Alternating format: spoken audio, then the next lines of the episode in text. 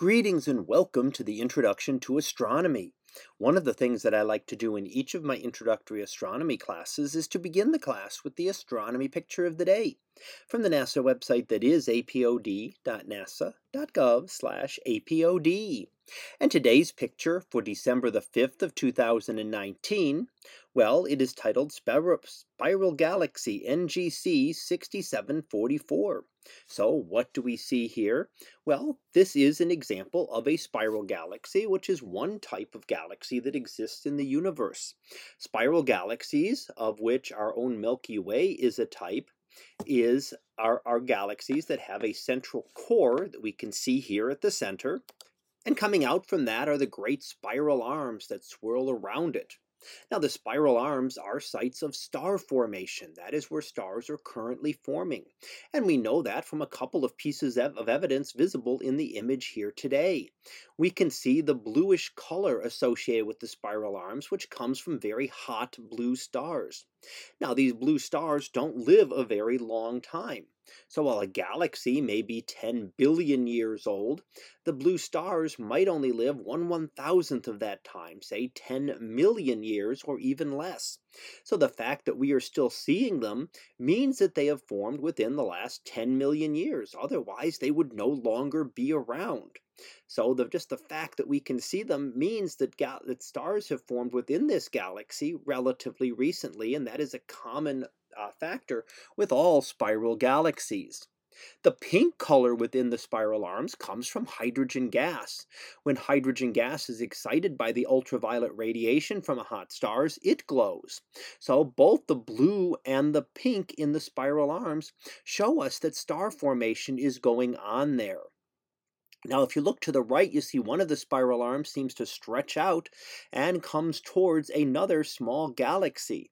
Now, there are satellite galaxies that orbit around other galaxies, and we have satellite galaxies of our own Milky Way. Things like the Magellanic Clouds are examples of this.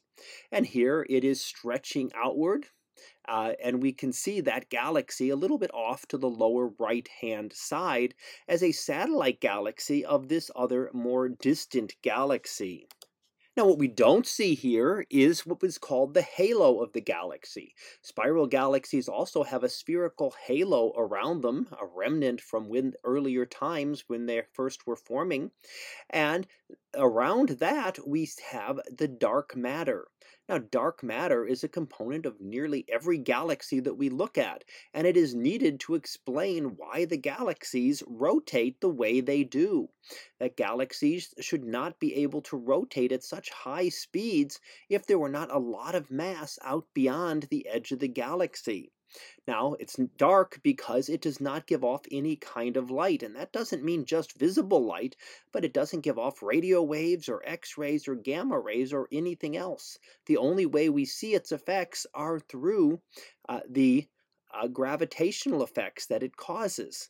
So the way that it helps the spiral galaxies to rotate is something important is something important and we need that dark matter to be able to explain it.